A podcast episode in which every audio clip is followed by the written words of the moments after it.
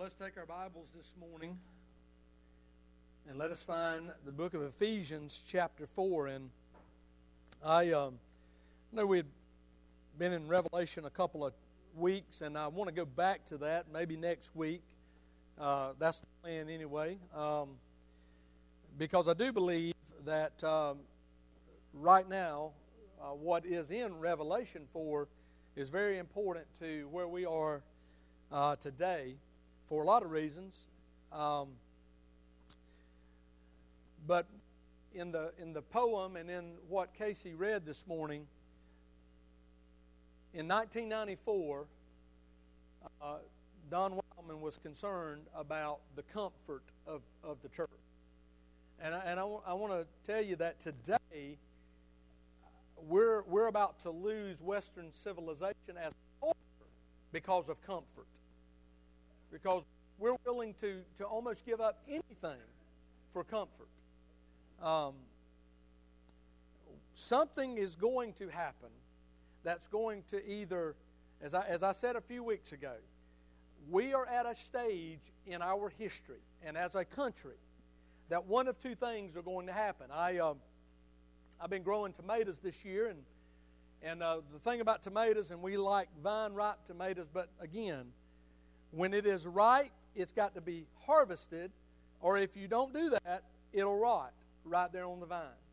And uh, all of them tomato sandwiches that you have in your mind are gone forever, never to return. And I'm not going to Cass Burch to buy $100,000 worth of vehicle to get one, okay? I'm just saying. Or a rocking chair for that matter. But anyway, um, but we are at a place in our culture today where we are ripe for either revival or we're going to rot on that vine. But one of those two things are going to happen because we cannot continue to move forward as we have been for the last 50 years.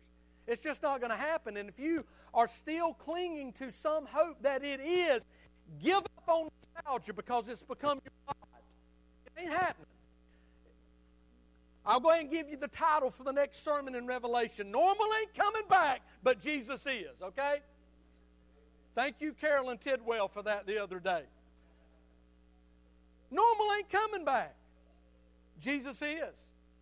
And we better, we better let that digest completely in our hearts as Christian people. Or, or we're going to miss a lot of things. And we're certainly missing the time of history that we are living in today. Which brings us to this point about this, this gifted church, this gifted fellowship. Not universally as I'm a part of something, you know, eternally in nature, which we are as saved believers, but a local fellowship, a local community, a church that is moving beyond the walls and impacting and, and is effectively ministering to a world that is dying without, is perishing without Christ. The, the impetus behind uh, the Salvation Army so many years ago was rescue the perishing.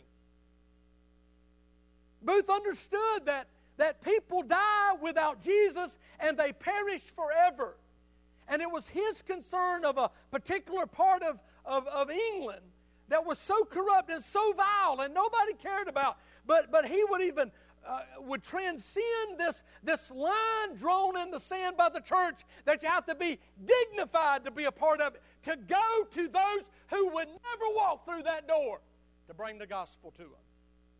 And that's what missions is about. And we have become so culturally conditioned because of how things were for decades that we benefited as a nation from this pervading Christian worldview that affected all the institutions that we had as a nation. Folks, that's gone. It is gone. People are just not getting through every aspect of life that there is a God and they have a need for Him and they need to be in church. That model will not work in our culture today because we're post Christian, man. And, and if you don't believe that, there is nothing I'm going to say to convince you of that. But look around. Look around. We, we cannot we're not the people, we're not the nation that we were 50 years ago. And the church is not the church that it was 50 years ago. I've said before, we got over 350,000 churches uh, from sea, sea to shining sea. We've got more Christian literature, more Bible studies, more Bibles, more devotions, more Christian programming, more Christian radio, more Christian songs, more Christian magazines, more Christian bumper stickers, more Christian t shirts, more Christian necklaces. We got more Christian everything than at any other time in history. But as a nation today, Ken Ham is right. Ask the question Are we more or less like Christ today in America than we were 50 years ago? And you know the answer to that. So it's not, it's not all of these other things. Something has changed. We witness mass shootings. Kids, I'm, they say I'm bullied. They go want to kill their grandparents. They go into school and they shoot it up for an hour while those that are, that are supposed to care and be concerned in a spirit of fear, stay outside. Why? Because what we are dealing with, church, is not about the culture, but it is about a spiritual condition in the hearts of our people today. The spirit of evil, murder, of hate, and of fear. Where does that come from? It doesn't come from Christ. It doesn't come from Christ. And people, but and listen, I'm not, I'm, hey, we're against bullying, okay? And, and all of us, if we're honest, we probably experienced that sometime in our life. And what changed it? Because we had a meeting with the school board? No. Because at some point, you probably decided, you know what? I'm not going to do this no more. I'm not giving up my fried okra anymore. You're not, you're not getting my orange slices, man. I'm, I'm willing to go to the mattresses for these orange slices. We, will I, on the, I'm not getting out of my swing, Jack. You're going to have to throw me out the swing. And it was on, and it ended. But you know what we do today as a culture? We punish the good guys. We expel the student that stands up. And we protect the insane, is what we do. We protect the bullies. Online bullying, we talk about all these things. You don't have to have a computer, and you don't have to turn it on. You don't have to get on a chat, Snapchat, Facebook, whatever. You don't have to be on those things. If people are causing you uh, and they're, and they're, and they're problematic, walk away from it, man. That's not necessary for society to function, right? Our culture today is so much different. And the model can't be, well, if we just have the right performance, they'll come through the door if look, folks, salvation is a spiritual, supernatural thing. And if I draw you with the music, if I draw you with the charisma, the charisma uh, of the sermon, if I draw you with the technology, then that's what's keeping you. We don't. We can't afford to do that. There are plenty of false converts as it is. We don't have to encourage that. And at the end of the day, it, it's you, it's the Lord, it's the Word, and, and we have to make a decision to grow. And if we want to reach people with the gospel, we have got to do some work outside of these walls. So, what does Ephesians 4 tell us? Now we'll get started, I guess. Ephesians 4. If you would stand as we honor the reading of God's Word this morning, we're going to start there in verse 1 real quick. I, therefore, the prisoner of the Lord Jesus, beseech you to walk worthy of the calling with which you were called, with all lowliness and gentleness, with long suffering, bearing with one another in love, and endeavoring, sounds like work, doesn't it? Endeavoring to keep the unity of the Spirit in the bond of peace. There is one body, one Spirit, just as you were called, in one hope of your calling, one Lord, one faith, one baptism, one God and Father of all who is above all and through all and in you all. But to each one of us grace was given according to the measure of Christ's gift. Therefore he said, when he ascended on high, he led captivity captive and gifts, excuse me, and gave gifts to men. And now this he ascended, what does it mean? But that he also first descended into the lower parts of the earth. He died, right? Buried in the ground. Isn't that what happened? Yes, he and he who descended is also the one who ascended far above the heavens, that he might fill all things. And he gave, and he himself gave some to be apostles, some prophets, some evangelists, some pastors and teachers for the equipping of the saints, for the work of the ministry, for the edifying or the building up of the body of Christ. Verse 13, till we all come to the unity of the faith and of the knowledge of the Son of God to a perfect man, a mature man to the measure of the stature of the fullness of Christ. He's our example, right? Verse 14, that we should no longer be children tossed to and fro and carried about with every wind of doctrine by the trickery of men and the cunning craftiness of deceitful plotting. Speaking the truth in love may grow up in all things to him who is the head, Christ, from whom the whole body joined and knit together by what every joint supplies, according to the effective working by which every part does its share, causes growth of the body for the edifying of itself in love. Oh, Lord Jesus, thank you for your word. And minister to our hearts today. May you be glorified. May we be shaken. In Jesus' name, amen. And you may be seated.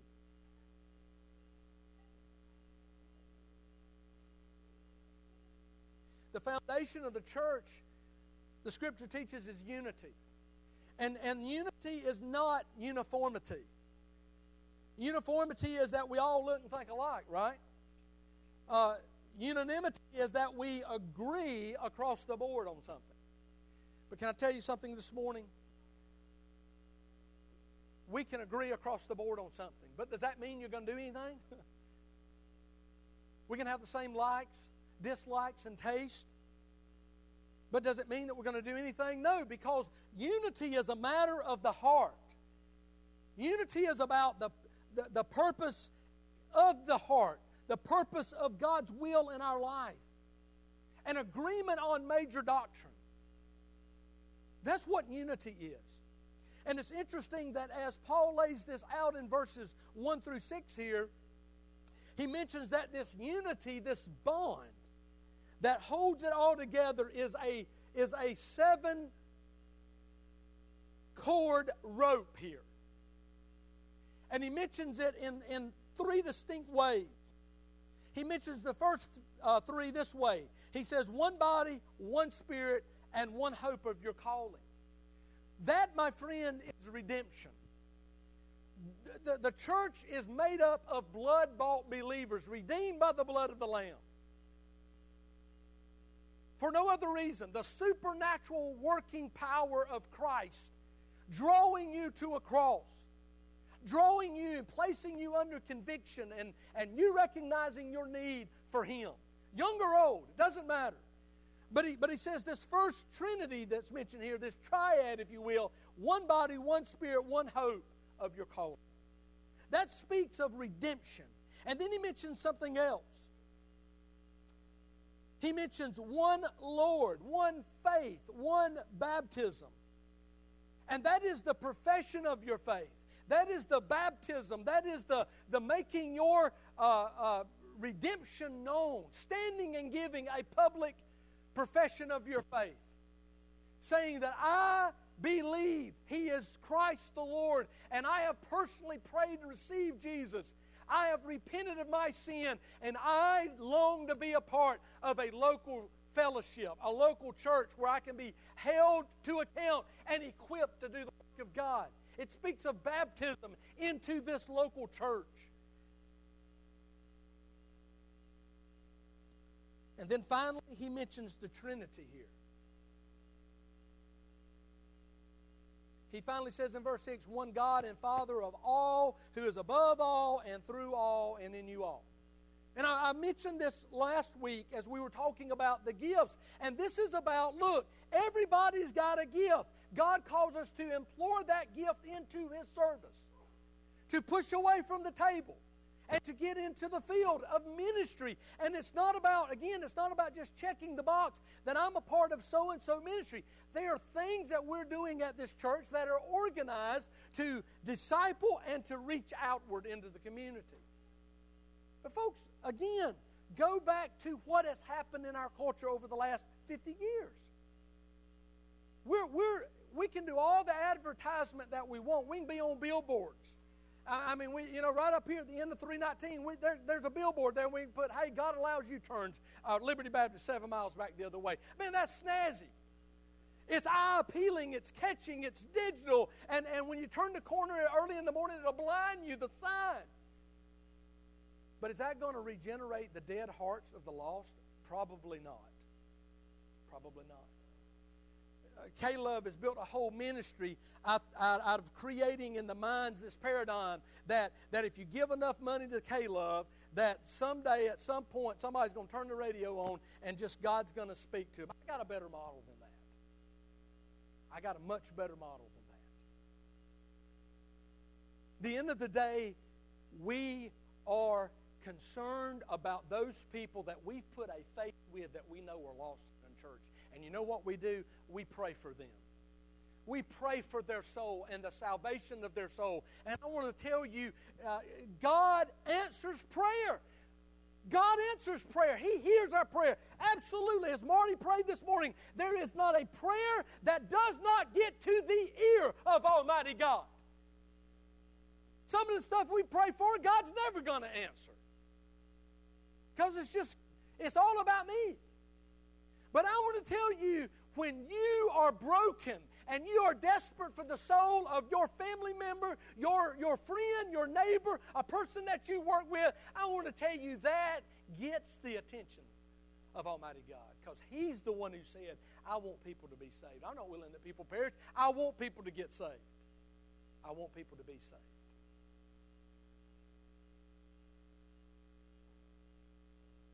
This unity. John 17 and verse 20 and 21, that's, this is what it speaks of when, when Jesus is saying, Lord, we, we want these disciples to know you the way I know you, to be in you and in us, to have that walk with God.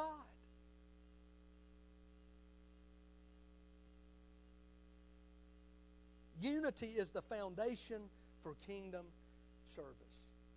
Folks, this is not about this is not about a guilt trip because at the end of the day, I'm not going to give, I can't make you do anything. That's not what this is about. This is about the reality that one day in heaven there is a throne and crowns will be cast. Crowns will be cast at the feet of the one who sits on that throne.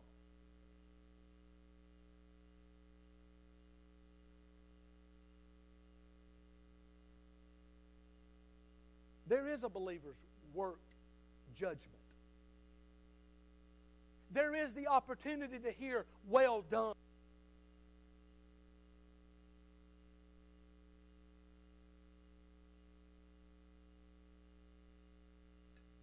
You live for that. Whether you're young, whether you're old, it doesn't matter the age. I mean, listen, folks, we're not in a relay race. The Christian experience is not a relay race.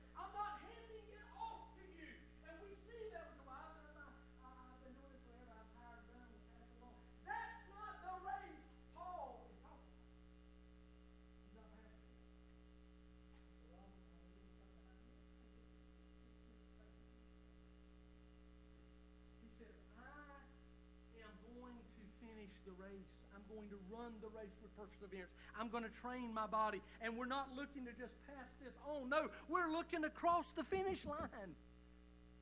We're looking to cross the finish line. Unity is the foundation for that. And the exalted King Jesus says that he gave everybody a gift. Now, he mentions here in Ephesians 4 just, for the most part, he mentions just the administrative gifts, teaching gifts, and things of that nature. For what? So that they could then teach the people of God. So that they would discover their gift and they would implore that gift for the glory of God. That's what we do. Now, we mentioned this last week about your individual gift, but I want to back up for just a minute and I want to go to Romans chapter 12, if you will. Romans chapter 12, and in verse 1, it says this. And we'll read through verse 8. He says, I beseech you, therefore, brethren, by the mercies of God, that you present your bodies a living sacrifice, holy, acceptable to God, which is your reasonable service. There's nothing strange about a person who gets saved and is on fire for Jesus. That's the norm. But see, in our culture today, ah, you know, I, it's a little too radical for me. You know why? Because you're a fan. You're a fan. You're a fan. And God's not called us to be fans. God's called us to be participants in His kingdom. Not a fan.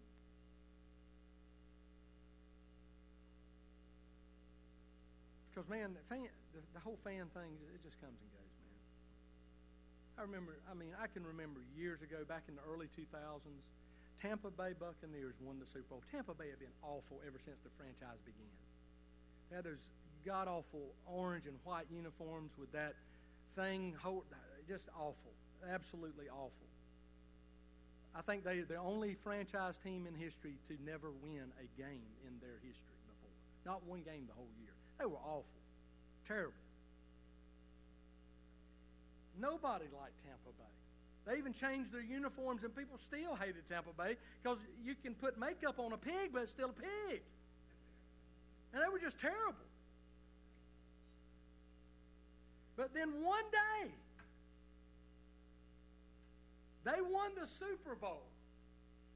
And the, and the next week, I saw all kinds of Tampa Bay fans riding around in their cars in Tifton, Georgia, with the flags flying, man. Bandwagon fans, right? Yeah. God didn't call us to be fans. God called us to participate, and He equipped us to do just that.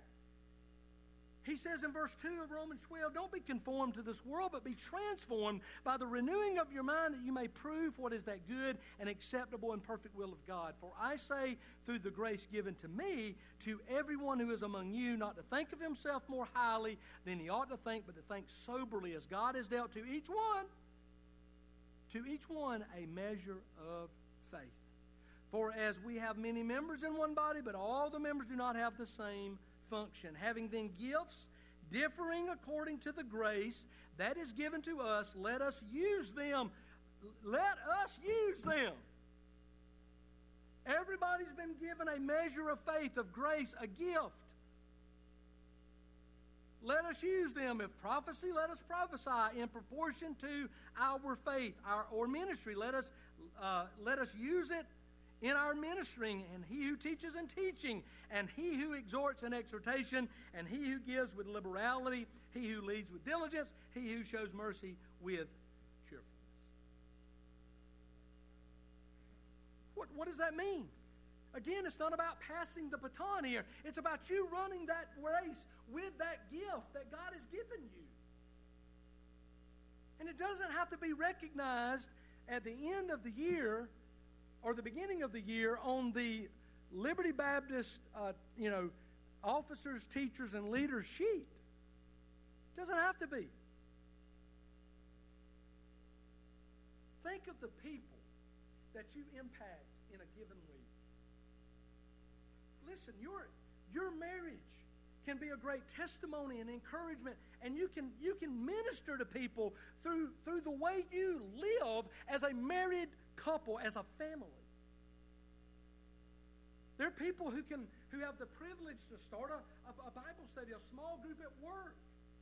And, and, it, and it may never mature in that that person shows up at this local church. But here's the point it may very well manifest itself that that person makes heaven one day. And that's the goal. We got a lot of churches in Tifton.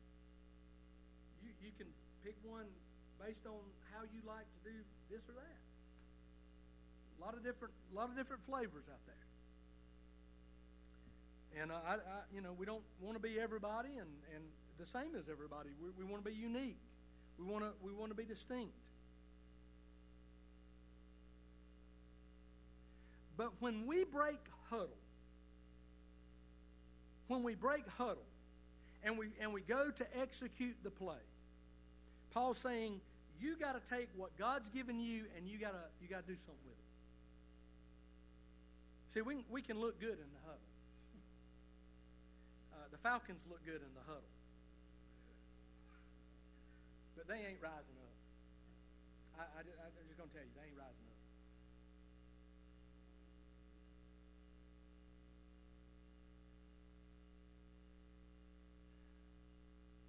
No, equip believers, when we break huddle and we understand what God's calling is on our life, what does that do? How does that show up as we execute our gifts and implore those gifts in the ministry of the Lord? As equipped believers, it, it shows up. The ministry overall is, is enhanced. The church is being lifted up and edified, and, and new believers are being established. This means that those who come to Christ are sticking around and they're growing roots and they're going to be discipled. See, when Paul is mentioning there in Ephesians about maturing, and so that we're not like children tossed around to and fro, you got to understand that the Bible, when it mentions this idea of children and babes, it uses the same word. Because with God, the, that which is in the womb is still a child. That's why there's no distinction. I mean, that's why when John the Baptist over there is, is leaping for joy, the same word that's used there to express that that's a child is the same word that's used to express a child in other areas of Scripture. There is no fetus in the eyes of the Lord, although I would agree that fetus, Latin for offspring, is true. Because we all know that it's going to do what? Grow up and be a, a, a, a human being, right? It's not going to be something else If you're pregnant today, you're not worried about whether or not I'm going to have a human. Lord, I'm praying. Would you pray for us? We're pregnant. We just hope it's human. To pray for you, all right, brother. To pray for you. But the idea here is that we need to grow up. That's the idea. We need to grow up. And we are too oftentimes we are drawn away by a whole lot of interest out here that rob us of the important things of life. Leisure's great, relaxing is great, but we have taken our comfort in our nation today and in the church today. We have taken the, the idea of comfort and we have exalted it and we have put it on the throne of our life. As a whole. And uh, I, I, I want to come. I want to give. I, I want to be here, but I don't want to do nothing.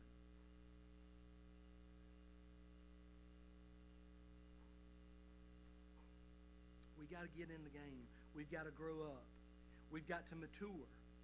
There is a standard to achieve. And I want to tell you, when we're not focused on fulfilling and developing these gifts or this gift that God has given to us, we leave the door open for all manner of other things. My, my grandfather, Grandpa Cooper, I, I didn't know him as a child. He died when I was just a little boy. My older brother has some memories of him. Ed's five years older than me, and, and he remembers uh, Grandpa Cooper. And Grandpa Cooper was a really a tall, tall man, like six foot five. He was just a giant. I didn't get those genes for whatever reason because he was married to a woman that was five foot. And my mama's five two. So the fact that I'm five seven and three quarters of an inch makes me a giant in my family.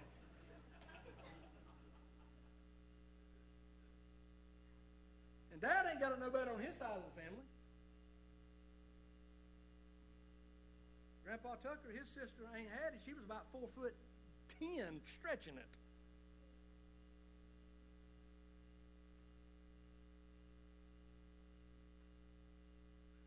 But he used to say, and this was passed down through our family. If I heard it once, I heard it a million times.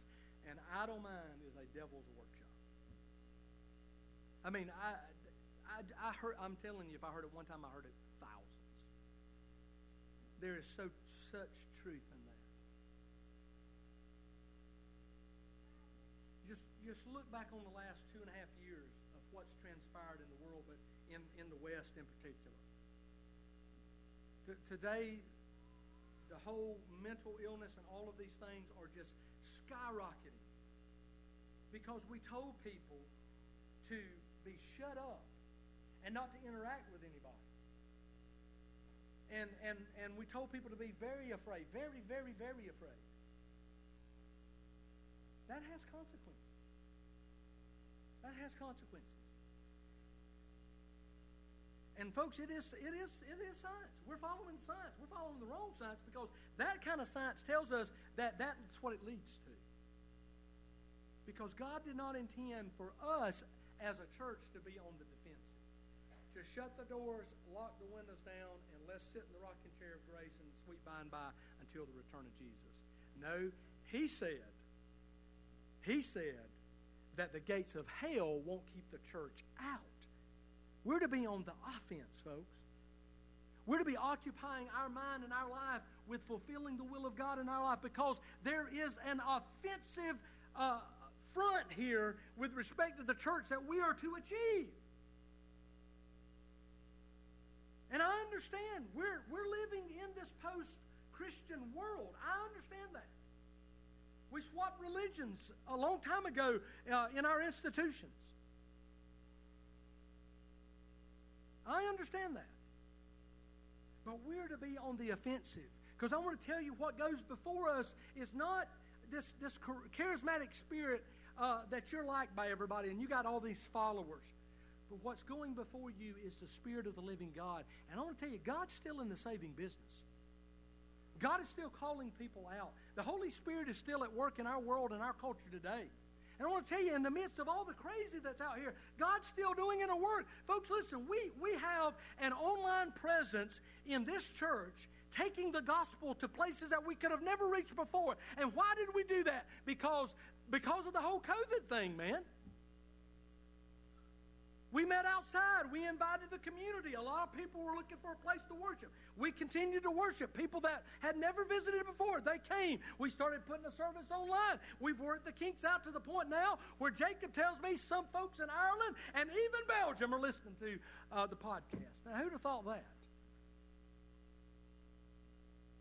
Without that, without COVID, do you think we would be there? No. But I want to tell you, when we are worried and we're concerned about getting the gospel into the hearing of the person who is lost, God works things out. Faithfulness, a measure of faith.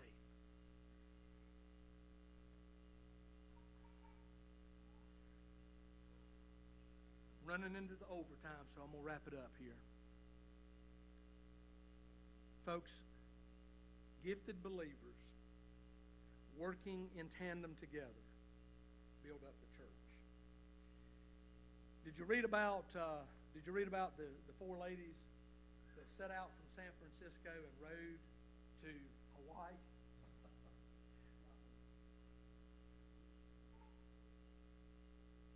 Thirty-four days, fourteen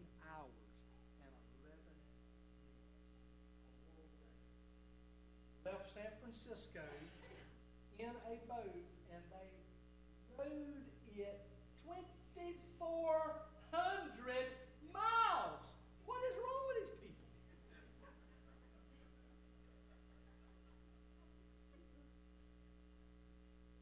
Hey, but I want to tell you something about the LAT 35 row team. I don't know the details of it. I'm never going to row a boat, but but I'll tell you on the Olympics, you know, they got those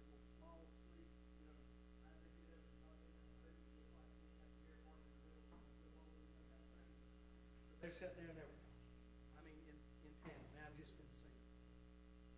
Some guy out there we're going row, row. What do you think we're going to do, man? Let, hang on, let me check my status real quick. You know, iPhone watch is going on. What do you think we're going to do, man? We're rowing, man getting it. And they set out for 2,400 miles, set a world record. And here's the point that's not possible. Because when you're crossing the Pacific Ocean, too, because I, I mean, I've watched Jacques Cousteau for years, man. There's some stuff down in the Pacific Ocean that's bad. I'm going to tell you, it's deep, it's bad. And you're like, we, by the way, you're leaving San Francisco and you're headed to Hawaii. That's something to smile about. It's cheaper than Delta, and we ain't gonna lose our luggage, man. Keep going.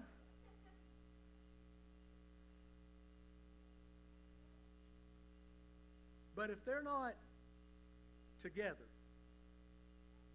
they're not going to make it, right? They got, you know, got four folks and they're doing their thing, man. It's amazing what is possible when we're working together. When we're not when we're not out of sync, we're not doing our own thing, but we're together. And that's what God calls us to do, to be together. There's many, there's many different ministries in here, but we're all working toward the same thing, or we should be working toward the same thing. And what about your personal ministry in your life? What's God equipped you to do? The influence that you have on people. How is it that you can minister to them? How is it that you can impact them for Christ? every day in your life on your own. Doesn't matter if Steve knows about it. Doesn't matter if the church ever knows about it. Your name doesn't have to be written down anywhere because here's the point God is the one that keeps the books, God's the one that keeps the records. And there is a crown to win, so there is an offering to cast. Put it in perspective. We need teachers we, we, we, need, we need folks that are willing to say, I'm available. And man, does God use availability. What is it? You're in a rut in life, things aren't right. Maybe it's because you need to be a little more persistent with fulfilling this call of God in your life. I don't know that, but I bet you you do. And I pray and I trust this morning that God would stir your soul to a level of obedience perhaps that you have never known and put all of these other things to the side and sit God on the throne.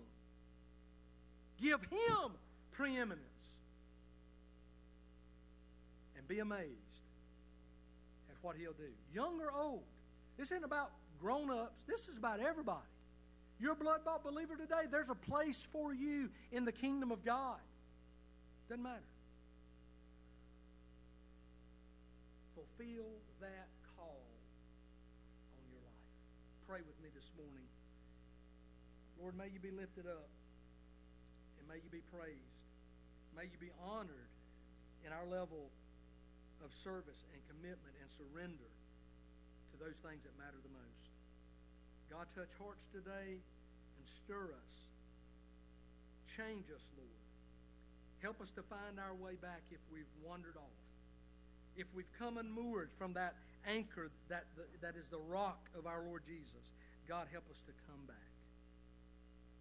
And God help us to serve as if this is the last day we will ever have the opportunity to. God, you are going to return. You're coming back. Our world is changing. You change not, Lord. Help us to anchor to that today in Jesus' name. Let's stand our feet, church.